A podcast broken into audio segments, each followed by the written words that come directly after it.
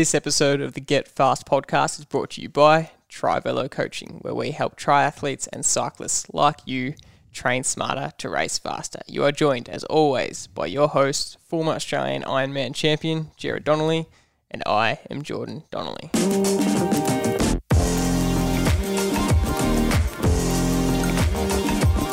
Before we get into the episode, just a reminder if you want to download our Expert Secrets cheat sheet, that's a cheat sheet of the very best tips and advice the expert guests on our podcast have said to help you train smarter and race faster. Go to getfastpodcast.com. That's getfastpodcast.com. So, in this episode, we're asking the question how much should a triathlete train to finish a half Ironman 70.3 fast? And by fast, we mean fast in terms of your own comparison. How can you finish?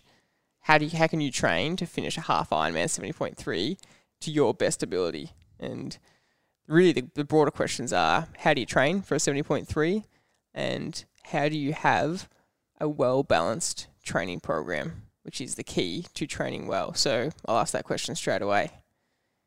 What is the key to a well balanced half Ironman training program?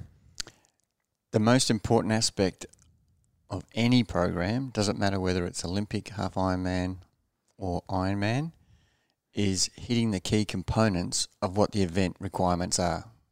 So once you've established that, and we know a half Ironman is very specific 1900 metre swim, 90k ride, half marathon run. So already we're deciding what sort of time we're going to throw at those three individual sports. So, what kind of time is that? So if we break it up into percentages, we're going to spend 15% swimming, we're going to spend 50% riding, and we're possibly going to spend 35% running. And there have variable percentages, give or take. So once we've established that, then it's clear in our mind how much time during that program each week, each day that we're going to spend doing those individual sports. How do you get to those numbers and those percentages? How does that work? Because if you break down the actual uh, results that we've um, achieved over a number of years of coaching, that is the breakdown of the race. So we're relating everything about the aspects of the race into our training, including the percentage of time spent in the race in that actual activity. So, if we break that down uh, mathematically, let's take a five hour half Ironman athlete. Those percentages work out to be the amount of time spent um, per discipline. Is that correct? Yeah, exactly. So the example would be, you know, for a five hour, you're probably going to spend around 30 minutes swimming. You're going to probably ride around two hours to two, two hours 30 to possibly two hours 45. You're going to possibly run one hour 45 to one hour 55. That would end up with a five hour plus your transition. So those percentages are almost replicated in our training percentages 15%, 50%, 35%. And like you said, they're approximate, but it's about the, the typical range Yeah. of. And there's obviously people who are who are needing more work in various areas where they've got weaks, weaknesses and strengths. So the percentage for runners who are weak might be closer to 40%. And the runners who are really on top of their game, they might be able to drop down to low 30s and, and work more on their swim and the ride. So, of course, there are variables to that, but that's the general rule that we would use in preparing an athlete to get to his goal um, where he knows that I've, I've actually done the requirement in swimming, riding, and running. So this is a big surprise for a lot of people. Anytime we talk about um, the fact that you don't have to swim train as much as most people think, because swimming is most often the weakest leg and the one where it is the scariest because you are the weakest, and um, most people want to spend more time there to feel more comfortable. And you're saying even if you aren't a good swimmer, you still won't be spending that much more than 15% of your week on swimming. Well, if you break down the numbers again, and that's what we try to do, we try to work out what value you're, we, we are going to uh, achieve from spending more time. So, if I if I changed my program from swimming to uh, from two hours a week to six hours a week, And that possibly would mean I have to swim six times a week in my program. And if I add those sessions in, I've got to take away some other time because I can't actually do that without being full time. If I'm Mhm. going to do six swims, I've already got four rides and four runs. All of a sudden, I'm now doing a lot of sessions. So, what value is an extra six swims or four swims going to give me? And unless you're unless you're doing specific stroke technique, which is going to give you the biggest gains, um, in order to swim faster, you have to have a better a better technique. Of course, you have to be fit in the water to be able to to be able to achieve a rough um, finishing time that you're comfortable with and you're happy with. So to, to spend an extra four sessions, you might gain two minutes if you've got a really well developed swimming program. You might gain three if it's incredibly uh, poor level you start with. The gains are, are much bigger. But normally it would be under a minute to, to, to add extra swimming sessions for those gains. Mm. So when you look at it like that, boy, that's a lot of time Mm. to, to gain, you know, two or three minutes um, in, a, in an event that goes for five hours. So instead of swimming 30 minutes, you might end up with, in a, you know, a really good result, 27 minutes. Fantastic. But let's look at it the, the other way. If I spent extra time running, I could possibly knock off 10 minutes in my run. So which are you going to choose? Three minutes or 10? Well, already there's a seven minute gain. And if I continue to keep swimming at two and add more time to my riding, I could get another 10 or 15 minutes there.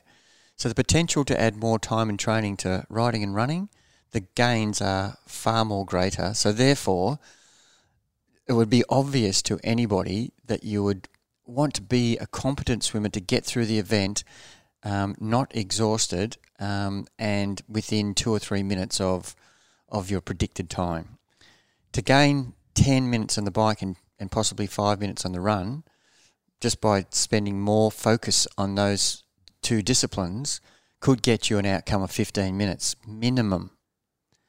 So that's really obvious to me that you would that you would spend more time doing something you're going to get better gains for. And I guess even if you are a really um, swimming is your weakest leg and you're a 40 minute swimmer and you might have the possibility of improving five minutes, which you say is, is really um, extreme circumstances, five plus minutes. To do that, you, you're going to have to take away, like you said, training time from riding and running. So even that, that best gain of five or six, or even if it's something like seven minutes, which you, you say you don't see, No. um, it's still not going to match riding and running. And plus, the improvement in riding and running won't be like 10 or 15 minutes. It will be lower than that. So add your swimming gain, you know, five minutes plus, you might get four or five minutes on the run because you've reduced your running to, Mm. to do more swimming. You might get five or six minutes on the bike because you've reduced your bike to get more swimming. You end up with, you know, 10 minute gain instead of, you know, potentially we were talking 15 minimum to 25 to 30 minutes gained by concentrating more percentage of time in areas where you can get the biggest gains. That's the only thing that I'm saying. And from my experience in all of my triathlon career, and uh, you know, I wasn't an outstanding swimmer, but I was competent enough. Um, you know, the majority of people we're talking to here are people who are wanting to do PBs. Um, I'm sure that the top age groupers would want to spend some more time honing their weaknesses. The elite athletes would definitely want to improve their swim, uh, but they've got the time to do it.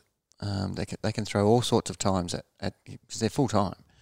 So it's a different scenario to what we're talking about. Um, so the middle of the pack, the bottom end of the beginner range, we're talking about those people who could be absolute shocking swimmers, but you know it is not okay to spend too much time on something that could take two, three, four years to develop a really good technique and a fitness base in. Whereas the gains can be really quick on the bike and in the run. it's probably a problem you see, isn't it? That it's great to try and model success and model the pros and the elite athletes, but your circumstances are different, so you shouldn't model them in this, in this aspect. No, you want to you want to take the really good things that you can apply that work for you, and unfortunately, the things that aren't practical, which is throwing more time at things, because you know the difference between a professional and uh, an amateur, you know, which is an everyday triathlete, is everyday triathlete has work and family and training. A lot of pro triathletes do do some work um, when they should be doing a little bit of work anyway, just to keep their mind focused. But but really, we we want to concentrate on where the biggest gains are, and that's the question at the start: is you know how do you get faster in a seventy point three? Well, understanding what the requirements of the race are in terms of time and percentage, and equating that to your training is going to be the number one thing that I could advocate to people to un- get that understanding in your mind, and then you can understand that right in the two swim sessions I'm going to do, I'm going to make the most of these swim hmm. sessions. So what if I say to you, Coach, I know what you're saying, but I am really a poor swimmer. I would f- feel more comfortable doing, you know, three to four sessions, not six, not tr- totally taken away from my ride or run, but I just don't feel like you know a couple of sessions a week is enough. Yeah, I, I would be encouraging people if they have the time to do it. But the minute they have to drop other things to to enable that to happen, then I would discourage that. So if you can throw two more sessions at it and it doesn't inhibit the ride or run sessions that we're doing, not only in time factor having cut them short, but in fatigue, because as a poor swimmer, it is very tiring to swim. It is one of the most tiring things you do because of the energy you're expanding because you've actually got such a poor technique. Um, it, it is really energy sapping. Okay, so what what else is if you think about a well balanced training program and a, a half Ironman program that's going to give you the best chance of a PB? What what are things that you most commonly see people not doing? Uh, not giving sessions the correct value. That would be the next key thing. So understanding what percentages you need to spend time in in each uh, session, like we just talked about, and now understanding the importance of the sessions in that well balanced program that we talk about. So explain that to me. Okay. So we know that this is an endurance event. So it is unlike anything else um, in triathlon. In, in other, any other sports around the world, endurance is something that you need to practice endurance to, to be a better endurance runner or triathlete or rider or swimmer. So that's one aspect of this program that can't be compromised is making sure that that aspect of your training is, is not missed in the program. Um, every session has weight, and we like to give weight to um, to each day and to each session, and the endurance is probably the key. For example, in a 20, 30, 50 week program, you've only got probably 16 weeks out of 20 where you can actually practice your endurance each week. In a 30 week program, you probably have 26 weeks. So, so it's not a lot of sessions, 16 sessions to practice getting you for race day ready to be able to last the distance that the endurance event, such as a 70.3, and let's face it, the fast guys are doing 350 or better. The middle of the packers, good age groupers, are doing just over four 410, 420, depending on what age group you're in. Mm-hmm. And the rest of the field are doing four and a half plus two six, two seven.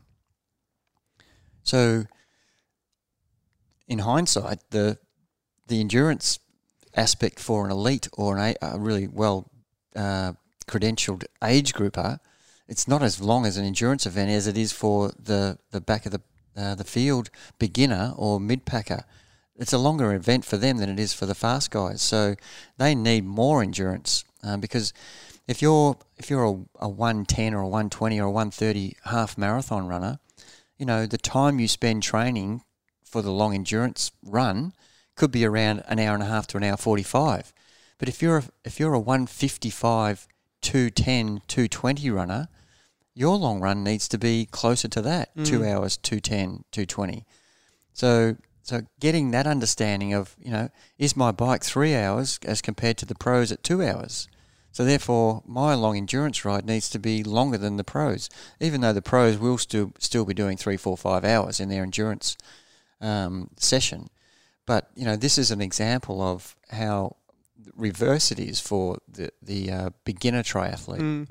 I love this concept of weighting sessions because, yeah, not every session is is created equal, and if you if you think about that, it's very logical and it makes sense. But when I go to do a training program, I don't think that. Um, I just think I'm trying to complete every session. I'm not thinking that sessions are necessarily um, weighted more than others. And once you have that understanding, then you really start to pay attention to the sessions, like you just said, the endurance sessions or the other sessions that are, are weighted with more value. And that's not to say that you just don't do some sessions because they're not as valuable, but how do you explain that concept to an athlete to make sure they really understand the different value of each session? Uh, it's a really interesting uh, question, and, and it's one that I get asked a lot. Is I can't do this particular session. Uh, can I just catch it up? And um, it's really hard to catch up the endurance session because of the the way we live in society. Majority of the triathletes we're talking about have full time jobs. Um, so, so the only opportunity they have is when they have a day off or two days off, um, and that may be for a normal nine to five, Monday to Friday person is a Saturday, Sunday. But people who work shift, they might have a Tuesday and a Thursday, or a Monday and a, you know, a random day where they've they've got the time off, and that's the only opportunity they get to do a three to four hour ride or a, or, you know, a one and a half to two and a half hour run. So you're only able really to do those sessions when you've got the time. So, so not missing those sessions in your program is probably the key. The key weighted sessions. Um, so, so you've just got to manufacture a method depending on what your work schedule and fam- family schedule is to make sure that that is the key session that doesn't get missed. What else is valuable in the week in comparison? Um, obviously, the process that we like to specifically talk about is riding and running together. So the event is a swim bike run and there's no gaps in between. It's really impractical to swim and then go training on the bike, mainly because you have to drive to a pool and that's time out of your day, then drive home or drive to work wherever you're going. So it's really almost Im- impossible to practice that unless you're a professional. Mm-hmm um, or unless you've got you know a weekend where you can actually throw a swim in. And we do advise that so that people do get used to swimming and then riding once or twice in you know in the program. So, and of course on the practice races, you're getting that practice all the time. So, so definitely making sure that uh, the ride run session is the the thing that you have the next weighted value to. So whenever you do your ride sessions, we need to have at least two of those sessions out of the four bike sessions. Three is the the ideal, and four is fantastic. Mm-hmm. So four run sessions that are off the bike will make you on race day feel like you're just running normally, fresh. One session off the bike, you'll feel like a little bit uncomfortable um, for the majority of the run because you've only done it once a week. Mm. that's probably 16 times, mm. as compared to someone who does it four times a week, which is what 96 times or mm. some. My maths is not that good, but it's 64. a lot. 64, yeah. 64 times. Yeah.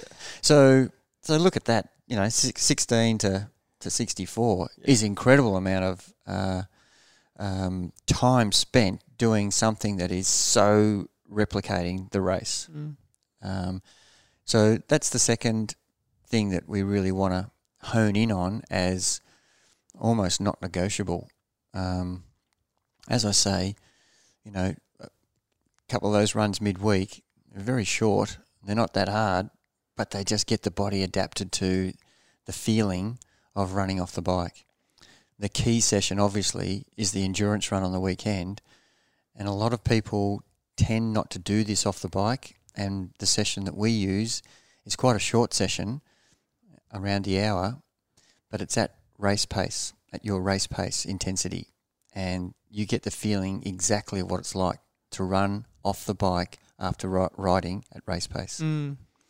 Yeah, and I love when you use examples like that. That maths example just then really highlights the difference in doing run one run off the bike per week is sixteen total compared to 64. Like the comparison just isn't even, you just can't even compare it. And I, I also love how sometimes we use a, um, a number value to each session. So uh, each session might be worth a certain fitness value, and it's just um, whatever we decide it to be. But a, a high intensity session might be worth a fitness value of 10 and an endurance run might be worth a fitness value of 15 and a recovery run or recovery ride or um, a swim session might be a fitness gain of 5 and so when you add up all 10 or 12 sessions for the week you might have a score out of 100 and if you do all the really good sessions and make sure you get them done and you miss the not so important sessions, you still might end up with a fitness score of 80 out of 100, which we'd prefer 100, um, but 80 is still um, okay. But if you miss those big sessions and just do the smaller sessions and the less valuable sessions, you'll end up with a fitness score of, of 50. And when you combine that over a 20 week program, you know, person A who does all the sessions and gets a score of 80 or 100 is up at the 1600 to 2000 fitness gain mark. And person B who misses the valuable sessions and only gets a score of 50 each week is going to be half the fitness gain. They're, they're going to be at a score at about 1,000. And so you think about how it just adds up each week and you get to the race and you're you've gained half as much fitness as you as you probably could had you done the valuable sessions properly. Yeah, it's uh, what you've just explained is really the key concept that we work on, and it is so valuable for people to to really grasp what you've just said that the weighted value to the endurance, and we're not we're not diminishing the value of the other sessions, but the fitness gains we're trying to achieve come race day. We want you to be at your peak fitness, and the form is another thing, which Mm. which you know is for another day possibly, but but your peak fitness is what you want to be on race day, and if you've missed those longer weighted sessions like you just mentioned, you will be on race day at a way percentage lower than you should be. And and why is fitness so important? Well, in order to achieve the desired result on race day, if your fitness is below par, as you know, whether you play basketball, play football, play soccer, if you start to run out of steam at the three quarter mark of the of the event, then it's all downhill from there. And and we want the opposite for our for our triathletes. We want them to becoming stronger home. And actual fact, maintaining is what we're after. But it looks like they're running stronger because everybody else is falling apart.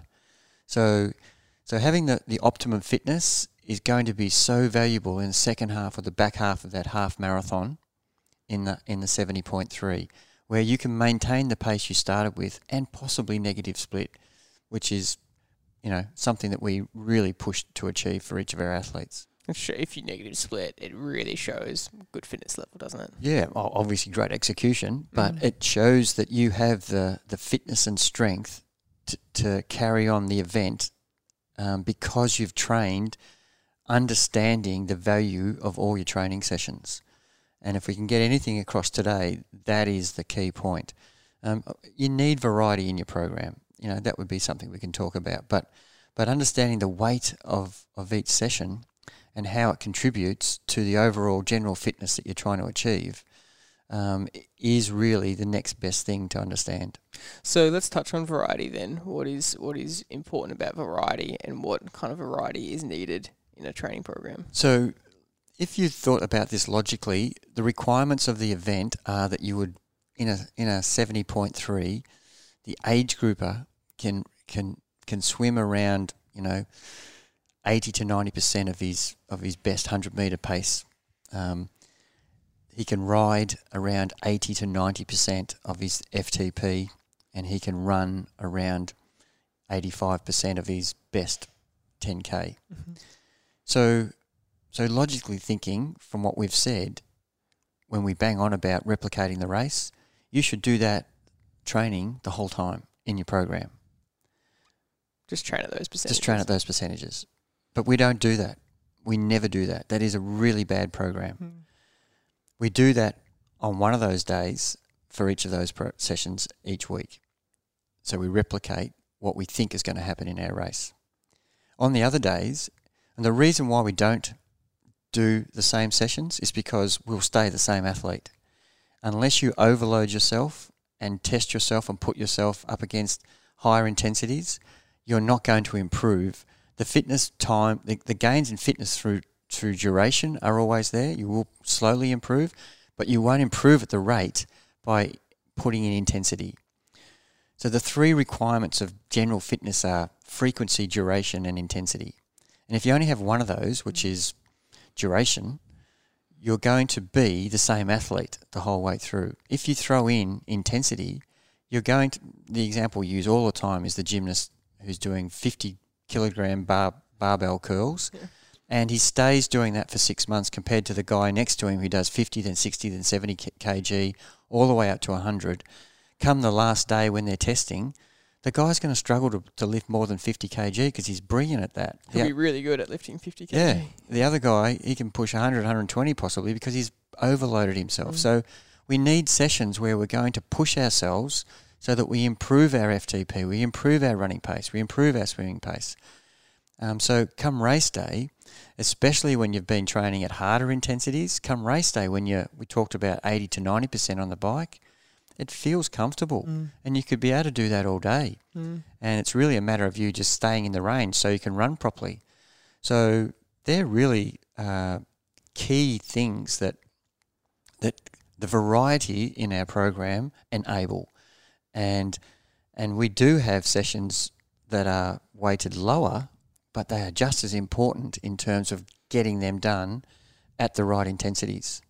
Um, they they don't carry the fitness weight that an endurance um, uh, session does, um, but they certainly uh, improve you in intensity wise to be able to to be able to uh, participate at a more comfortable rate and a higher rate than you would have had you not done those intensity sessions. And intensity is really important, no matter what program you're doing, whether it's an Ironman or a sprint. You still need to have overload through intensity. There has to be something said about that feeling of being able to run, ride, or swim faster than your threshold pace or under threshold, which you're going to hold in a half Ironman 70.3. When you have that ability to do that and you experience that feeling, then going back to a slower pace is you just feel really good. Yeah, you're in the zone. Mm. And that's how it should be on race day. You shouldn't be uncomfortable on race day. It means you haven't trained well, or you're riding or running or swimming above your level. So they're the two reasons if you're feeling pretty average on the day. Um, you know, you would have to question, am I at the right pace here? And then the second question, which is nothing you can do about, the first one you can change by slowing down.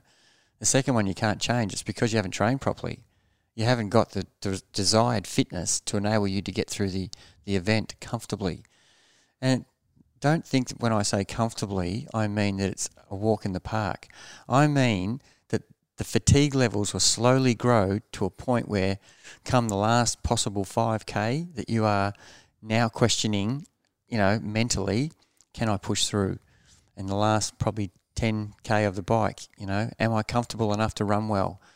So of course you can ride faster on any give, given day, but, but can you run fast, your fastest half marathon in a race after riding that fast? Well, the answer is definitely no. Mm. You need to be conservative, but ride to the best numbers you can without causing the marathon to be a disaster. It's a bit of a confusing one when you say I'm going to ride at 80 to 90% of my threshold because you think, oh, well, what, why, why those numbers? And what you just said makes sense. It's, it's the maximum percentage that you can hold without over fatiguing. Um, There's, there's a great example. Again, we don't use names, but um, guy's so excited after his triathlon on the weekend. Swam fantastic, second fastest bike split on the day, Yeah. and and just so happy to tell everybody how well he rode, what power he pushed out, what his time was, and that was the end of his conversation. And I said, "Oh, how, how did you go in the run?" He goes, "Oh no, I, had to walk." And I'm saying, "But it's a triathlon. Are you just proud of the fact that you got the second fastest bike? I, I want you to be proud that you executed all three events and you finished where you wanted to finish. So you basically went into the event just trying to achieve the second fastest bike time. You might as well go and do a cycling event if that's what you're trying to do, because this is a triathlon where if it was like that, it would be easy for people to ride harder. But the reason they don't is so that they can run. And, and that's a great example of someone who totally misunderstands what the event's about. And to say that you got the best or second best riding in, in a particular uh, section of the event is great as long as you achieved what you were trying to do and were enabled to finish the event strongly. and along the way you got best time on the bike or best Mm. best running time. I- would be much more prouder of the best running time um, if I've ridden hard and, and swam hard. Mm. Um, Because you can't just go easy in the swim and ride so that you're you're still not going to get you're still not going to get the result you want. Yeah. Um, you've got to push yourself to a point where you can actually enable the run to be what you want it to be, and that is the the hidden gem in all triathlon training programs, which have been missed by the majority of the world. And that sounds like a big statement, but at the end of the day, why do we see so many people walk? It's because they've got it totally wrong. And just because 90% of the people train like that and 90% of the people walk in the in the half marathon in the run or in the Ironman run, it doesn't mean that that's that's what should happen. We, we want to change that thinking. That it's got to be a, a that's got to be outdated and the new the new run method is run the whole run. The new Travello run method. you'd say. Absolutely. And that's one of my, you know, my key determining things for most athletes that I coach is that they have a better outcome than they've ever had before. And majority of the time they swim and ride okay. It's just that they fall apart in the run. if you've listened to any of our podcasts, you'll know that it is our Trivello goal to to inform more triathletes that they don't have to, uh, they shouldn't have to walk in, in the in the run part of the triathlon. It's everyone should be able to train well enough and have a good enough program that they are fit enough to run the whole way. Yep. Yep. So, so really talking about um, the weightedness of each session and um, and the value of it really enables you to understand there what we're talking about here. So on on the topic of um, writing to your percentage and what percentage you are able to hold throughout all three disciplines, how should you be feeling in the race? What what kind of feeling should you have um, when you're going into the half Ironman throughout the whole four or five hours? What are you subjectively kind of feeling? Yeah, well, one of the key things I'm always telling all the athletes is build each leg. And what do I mean by that? I mean, don't start the swim as if you're doing your best 50 metre sprint. The rest of the field's doing that, but that doesn't mean it's right. We are trying to keep our heart rate as low as possible. And by doing the hardest 50 metre sprint at the start of a swim leg is going to raise your heart rate, which is going to create lactate levels that you're uncomfortable with, and you're going to be swimming with bricks for, for arms for the rest of the, you know, this 1850 meters that you're going to swim. So, so that's a really key thing is, is understanding that you don't have to swim flat out in the swim from start to finish, and that's no different to when you get on the bike, jumping out of transition, pushing. If your if your range of watts is 200 watts, and you come out in the first four minutes, you're riding 310 watts that's a recipe for disaster. You're building lactate in your legs through heart rate being raised through the roof. Same in the run, and I see it every time. People are so excited to get off the bike in uh, transition and come charging out of the transition as a runner, and all their families they're cheering and yelling. The adrenaline's flowing, and they've run their best 1k at the start of the race, and you know go out and go out on the course and see them at, at kilometre 14 or 15 or 16 where it really counts and they're possibly running two minutes slower than they did out of transition. They've raised their heart rate, again put the lactate levels too high, and the only way is down from that point onwards. So build the race. Go back to what I said three or four minutes ago. Start conservatively in each of the three legs. Start at a pace you think you can sustain for the whole swim leg. And you don't need to go higher or lower in any part of the race unless you find that there's someone swimming near you that you need to accelerate to get onto their feet to get an advantage, to get the draft advantage. In the bike, you've got your range of power that you need to ride to. If you see people flying past you at the start, wave to them. Just concentrate on what you're doing because I guarantee by kilometre 60, 70, 80, 90, you'll be passing them. Mm. because you're still riding at the same tempo, pace, power that you started with. And if your range is 200 to 220 for the for the ride, start at 200 and you know reassess as you go. Build the ride. So reassess. Keep thinking. I've got okay 60k to go. I feel comfortable Holding back is a feeling you should be feeling when you ask that question. Um, I'm holding back. This seems too easy. Um, but guarantee that is going to be the best winning tactic you can employ. As you get through the ride, 45k, reassess if it's an out and back two laps. You get a really good view of what you've done on the first first lap. You might have done 210 watts. I feel really good. I can push to 220, the top of my range, for the second lap. But is it going to interfere with my run? No, I feel great. Um, you don't want to get to 75k and say, oh, no, I'm not feeling so good now. Um, so you've got to be really careful how you build the ride. So when you get off and run, you the same philosophy. Build the run. The first K should be the slowest. And I use the example of if you're a let's just use two hour half marathon runner. If you run five minute whatever pace to get to two hours, if you sacrifice the first 5k by running 10 or 15 seconds slower, even 10 seconds slower per k in the first 5k, how much time you're losing? 50 seconds. In the scheme of two hours, that means you're going to run a 159.10 if you ran flat out from the start, or a two hour 50. There's literally no difference. Yeah. So when you put it in that context, you'd be mad to try and run fast at the start and risk running possibly six minute k pace, six thirty or seven minute k pace for the last five or eight k, and possibly walking at ten minute k pace. We run too fast at the start because we underestimate what you're saying. We underestimate how slow we'll run at the back end by going too fast. Absolutely. Yep. So the concept of building the event, and if you put it in real terms, how much time am I going to lose if I slow down?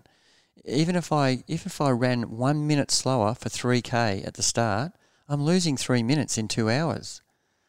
But I could possibly lose ten minutes in the last three k if I'm running at eight minute k pace instead of five, because that's three times three minutes difference. It's nine minutes difference if you're running that walking and running like that. Mm-hmm. So to, to sacrifice three minutes at the start, and that's massive. Yeah, which you. I yeah. would. I'm talking exaggerated time here, Yeah. but you. I'm not exaggerating when you can lose nine minutes Yeah. if you're walking Yeah. at the end. So the turnaround there is a six minute difference in your Mhm. run, Yeah. and it's possibly more than more likely to be eight Yeah. because you might lose one minute. Yeah. So you know, no one's going to run a minute slower in the first k. That's just not going to happen. Uh, but that's what I'm trying to get people to do, is to say, and and you know, don't come at the end of the race saying, "But I felt great. I felt really good," and that's just the most common thing when they've blown up. It's because they've run the first five k too fast. That's they've got the fitness, they've got all the training under their belt. They can still execute it incorrectly and get a poor result mm. no matter how well drilled and trained they are, if they don't execute the way that their race plan specifies, then the result will be a, a disappointment. And that's why you say the feeling should be holding back because you can't trust your feeling at the start because you're feeling fresher. So That's right, and you have tapered into the event. Don't forget. So you're, you know, all through your training program, whether it be 20, 30 or 50 weeks, you have a feeling of fatigue a lot of the time. So come to your number one A race, you've tapered. So everything come race day will feel like it's easy. And don't get fooled by that feeling. You know, that's why we don't train or race to feel because it is a confusing thing. Because five minute K pace at the start of a, of a half marathon feels really comfortable. Five minute K pace at kilometre 16, 17, and 18 feels completely different, even though it's the same pace. So that's why running to feel is such a, a, a really poor method of execution. I had a friend of mine do their first half marathon last year, and I was talking to them about this exact concept, and they really took it on board and listened, and they almost they ran they were well trained. They did they did really good amount of running training. They were well prepared, and they executed it really well. And it was so lucky that they didn't. And they said to me afterwards. They almost didn't make it because they felt really good, really good, really good, kept holding back. They felt really good right to kilometre 14, 15, 16, 17 they were kind of waiting for a bit of a wall to hit, but they thought maybe they were still feeling good, but still kept their pace down. And then at kilometre 18 or 19, they just hit a wall and they were able to hold 5, 5, 10 because their pace was 455 to 5. um, but they started to really hit a wall. And they said that at kilometre 20, they almost didn't make it. The it was so sudden, just this this fatigue, um, and they were able to hold five ten for that last kilometre. But that is exactly what you're feeling. They were feeling so comfortable for 18k, and had they fallen into that trap of Going faster. going faster, it would have been a disaster because they saw how hard the last kilometre was just from 21 kilometres of fatigue um, compared to um, that they could have they could have had a disaster and got gone six or seven minute kilometre pace for the last 3k because they hit such a wall. Yeah. So this this concept that we're st- we're talking about in how to achieve your best half marathon result is this is a really key factor. Um, is understanding that you need to conserve all the way through all three legs, and keeping your heart rate down is one of those key things. And by riding, swimming, or running above your threshold, when the race doesn't require that at any stage, Mm. so so why would you do that to yourself? Mm. It is self sabotage, and I'm drumming that into all the athletes we coach. Yet still, we have people come at the end telling me, "But I felt so good." It's not an intense race, is it? No part of it is intense. No, it's endurance. Yeah. Um, the fatigue levels grow on you, and you know if you know if you're not looking after your nutrition, and you've done everything else right, you will still have issues. So, so to get the best result, lots of things have to be really considered well in advance, and not only the training aspect, but the race execution is actually so much as important as every other aspect of, of the uh, program. I still laugh at this because you've been telling me this lesson for 20 years and I still I still stuff it up sometimes. Right from when we were 6 years old and started cross country races and right through to 18 still competing in cross country races. The start was the exact same every time. It was a 100 meter sprint to get position and you would implore us and beg us to not sprint at the start.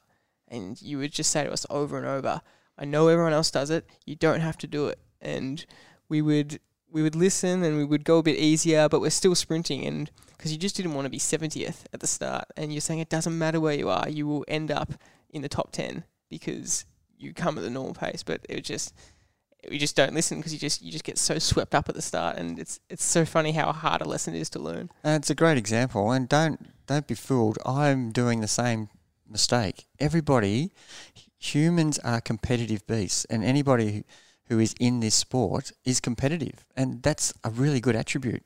But we just have to harness it a bit.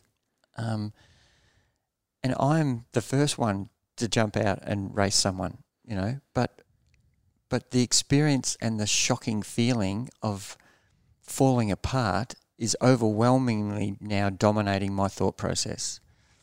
There are times when I'll absolutely give it, but but they're not in a triathlon. As a cyclist, possibly, um, you know, but but triathlon doesn't require that at Mm. any stage. So so by doing that and running someone else's event rather than your own is a recipe for disaster and and the competitiveness is the good thing you have because that's if if I say to you, would you rather have the glory of the finish line or coming out of the water first, getting off the bike first, or finishing the run first, then winning the first hundred meters in the in the sprint, Yeah. being the fastest power for the first five minutes on the bike, or running the f- fastest k in your one k, and falling apart in all three legs? Which one would you rather? The the great example is watching you guys run eight hundreds or fifteen hundreds and seeing seeing the majority of the field be 10 meters ahead of you because they've run their first 100 meters in under 20 seconds. Mm. And I'm telling you guys to run it in tw- 20, 21 seconds. And they might be running 14, 15 seconds. And you're literally 10 meters behind. And that is hard mentally to allow that to happen because Mm. you're competitive. Mm. And sure enough, after 300, you're now at the back of the field. At the 400 metre mark, you're in the field. At the five, 600 metre mark, you're now moving around. As people are slowing down, you're just maintaining the same pace. Mm. And then you're a chance now to sprint with less lactate. Heart rate is being kept at, at its right percentage. And you can come home with the best sprint possible and possibly podium. Mm. Whereas the rest of the field has faded. And there's guys finishing 10, 20 metres behind who are 20 metres ahead of you after 100 metres. Mm. A- And that's a great example of what I'm talking about. competitiveness is great, but you have to use it and channel it in the right way. Yeah, and that's an that's example still works in an intense intense event event like an 800 or 1500 or a 5k compared to an endurance event like triathlon. And I've said to you even recently, I when I've gone and done a 5k or something, and I went out even just five or six seconds faster than what my pace should be.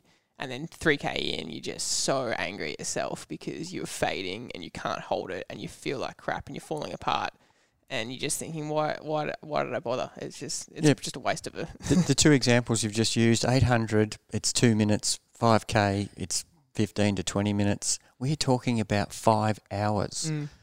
it's even going to be worse imagine having to run 18 kilometres because you've stuffed up the first two kilometres running too hard and you're now running 18 kilometres with lactate levels that are uncomfortable and you can hardly run imagine riding you know 80 more kilometres because your first 10k was a pb uh, power number.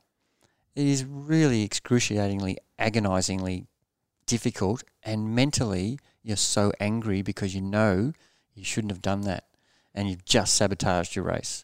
And the only way to get it back is to slow down, uh, you know, and therefore you're going to lose big chunks of time. Well, I think that's a good way to finish. Uh, we start with you know talking about the training programs of Half Ironman. I think we always tend to move on to our favourite topic of execution, just to make sure that people understand how to actually execute. Is there anything else you want to mention about But it is, a, it is a key it is a key concept in what we're trying to do because we're trying to get across that there are so many different key aspects in in a program and and to get you the best result these are the key things and the importance of uh, understanding the requirements of the event like we talked about at the start the weight of each training session the combination of the sessions and understanding your data so you can execute they all come together. So it's hard to not separate those things in a in a discussion. Mm.